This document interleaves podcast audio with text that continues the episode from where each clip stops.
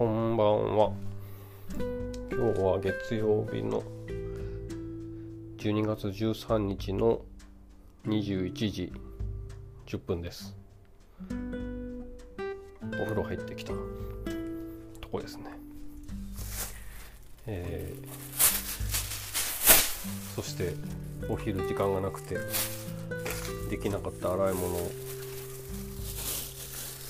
コーヒーなんて入れながら 喋ろうかなとえー、っとこの土日でようやく今年の休日出勤的な予定は全部なくなった？消化した？はずなんですけど。毎年この時期忙しいんですよね。なんか来年度の案件見積もりとかなんかいろんな作業が割り込んできてバタバタしてました。とりあえず先週も今週もね問題なく休日作業が終わりました。えー、っとね最近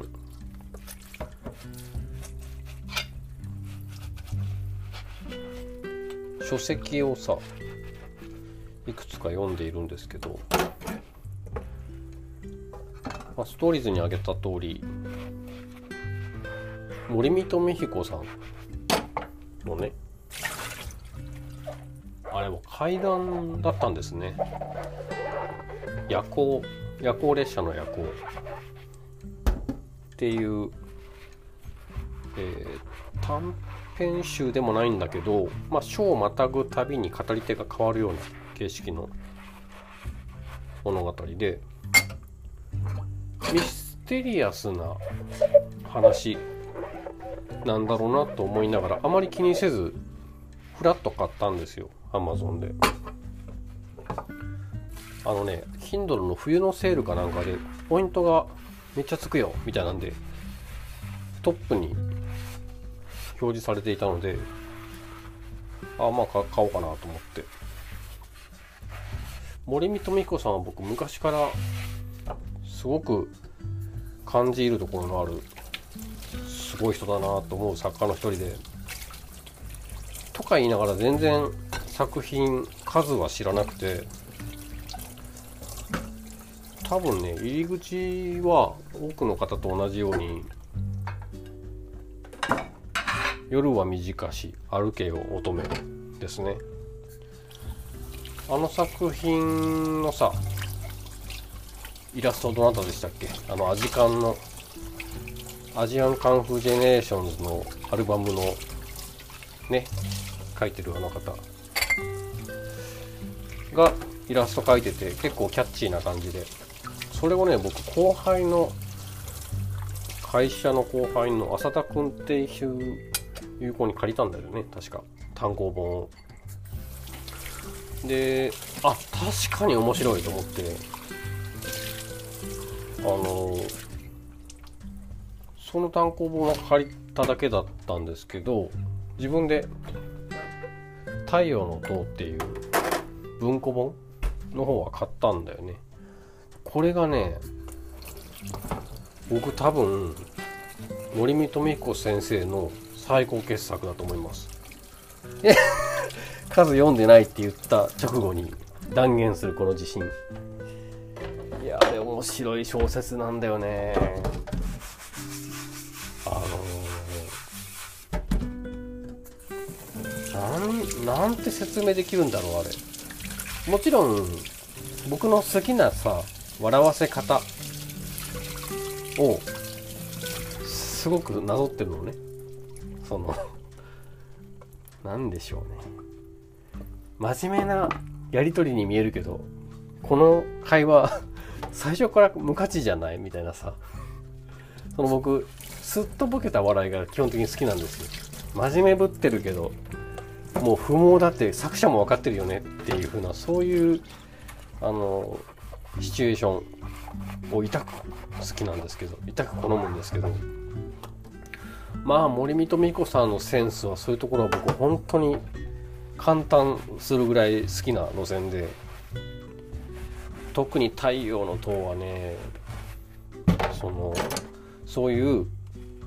なんちゅうんですかあの不毛なくだらないねっていう思いとともに最後の最後らへんでさ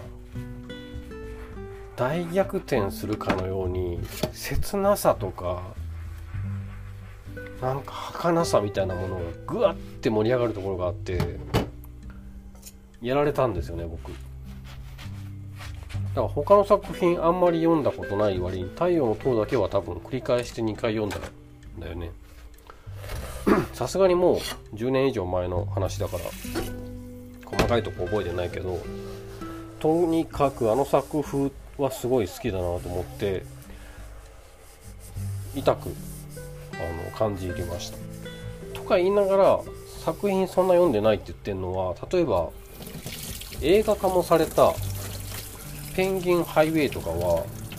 僕ね多分34回チャレンジしてるんだけどどうも最初のところぐらいでつまずいて先進まないんだよね。多分4分の1も読んでないぐらいで止まっちゃう。あれは何なんだろうな。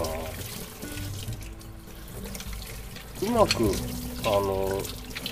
分析できてないんですけど洗練されてほしくなかったのかもしれない。ですよね。なんか武骨なトゲトゲしいさなんかすぐダメになっちゃいそうなみたいな。そういうものにもしかしたら惹かれていたのかなとも思うんだよね。ただもちろんああいうのもあの映画化もされてるぐらいだからすごくなんだろうね。感動なのか考えさせられるのか分かんないけど、まあ、いつかはちゃんと読まなきゃなとは思ってるんですけどね。でそんな僕が久しぶりにその小説をね「えー、夜行」をなんとなしに買ってみたんですけどこれはね怖かった。思った以上に怖い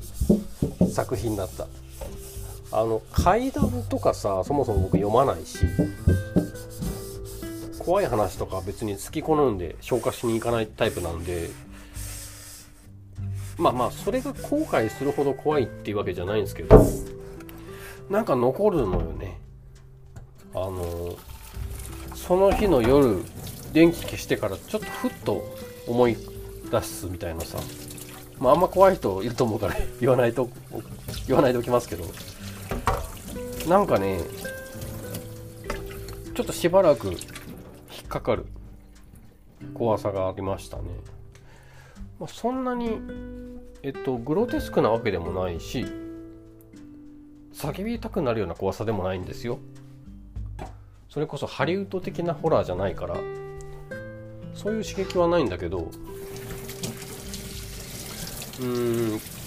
勝手に頭の中で広がっていく不吉な感じっていうのを巻いてくれるっていうかすげえ嫌な作品ですね。そう聞くとね。あのいや面白かったですね。あこんな作品も書かれるんだと思って。あの以前から「狐の話」っていうそれも少し怖い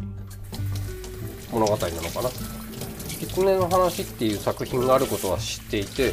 僕多分文庫本家に持ってるんですよ。買った記憶すごいあるけどそれは開いたこともないかな。何かの時に本当に読むものなくなったら読むぐらいで積んであるはずなんですけど先にこの夜行の方最近出たであろう夜行の方読んでみて面白かったですね。まあ進めるかっていうと微妙。怖いもの平気な人。いや平気な人が読んでも怖くない面白くないんだろうな。怖いものがちゃんと怖い人が読むべきなんだけどそういう人ってこんなん勧められたら怒りそうだし誰にも勧められないですね。あの表紙とかが結構ラライトノベル的なさなんかちょっとタッチがすごく若者向けっぽい体裁ですけどまあそんなに内容は子供じみた感じでもなく面白かったですよ。はい。それ読み終えてえー、と次はずっと前に買ってあった佐藤康さんの黄金の服で合ってるかな。黄金の服っていう小説を読み始めています、えー、2編物語が入っていて前半がオーバーフェンス。なんですよ。で後半が黄金の服かな。オーバーフェンスっていうのは映画化されていて小田切丈さん主演で確か。そうですよね。僕それ見たんですよ。Amazon プライムで大昔。1年半ぐらい前かな。その時随分なんかなんて言うんだろうな。うわーって拍手するような感動ではないんですけどなんかこの世界実在しそうだなとかこの街自分いつか歩きそうだなとかそういう変なリアリティを残すすごい素敵な作品でそれもねその物語の細かい節々はそんなに覚えてないんですけどとにかく手応え手触りみたいなものがすごいしっかり残る作品だったなっていうのは覚えていてで小説を今後追いで読んでいるんですけど小説もやっぱりね通ずるところはもちろんあってすごく風景が浮かぶんですよねちゃんと。僕ずっとその Kindle のペーパーホワイトでお風呂で読んでるんですけどなんかそういう風にさお風呂って他にできることないじゃないですか。本読む以外。だからすごく集中する環境なんだろうなと思うんですけど割とねそのページめくって一呼吸段落の終わりとかでちょっと目を閉じて音を想像してみたり光の具合とか誰かの話し声だとかさっき読んだ文章のところをなぞってみるとなんか結構ありありと浮かぶというかそういう素敵な文章だなと思っていてこれもね随分古い小説だしその佐藤康さんって亡くなられちゃってるんですよね。何作品か書いた後。っていうこともあってなんか最初からちょっと構えて読んでしまうところはあるんですけどまあ今のところなんかあやっぱ小説も生き生きしてるなと思いながら面白く読んでますね。はいそれもちょっと読み終わったら軽く感想ぐらいは言えるかな。というわけでコーヒーが入りそうなので入りそうなのでこのぐらいで。おやすみなさい。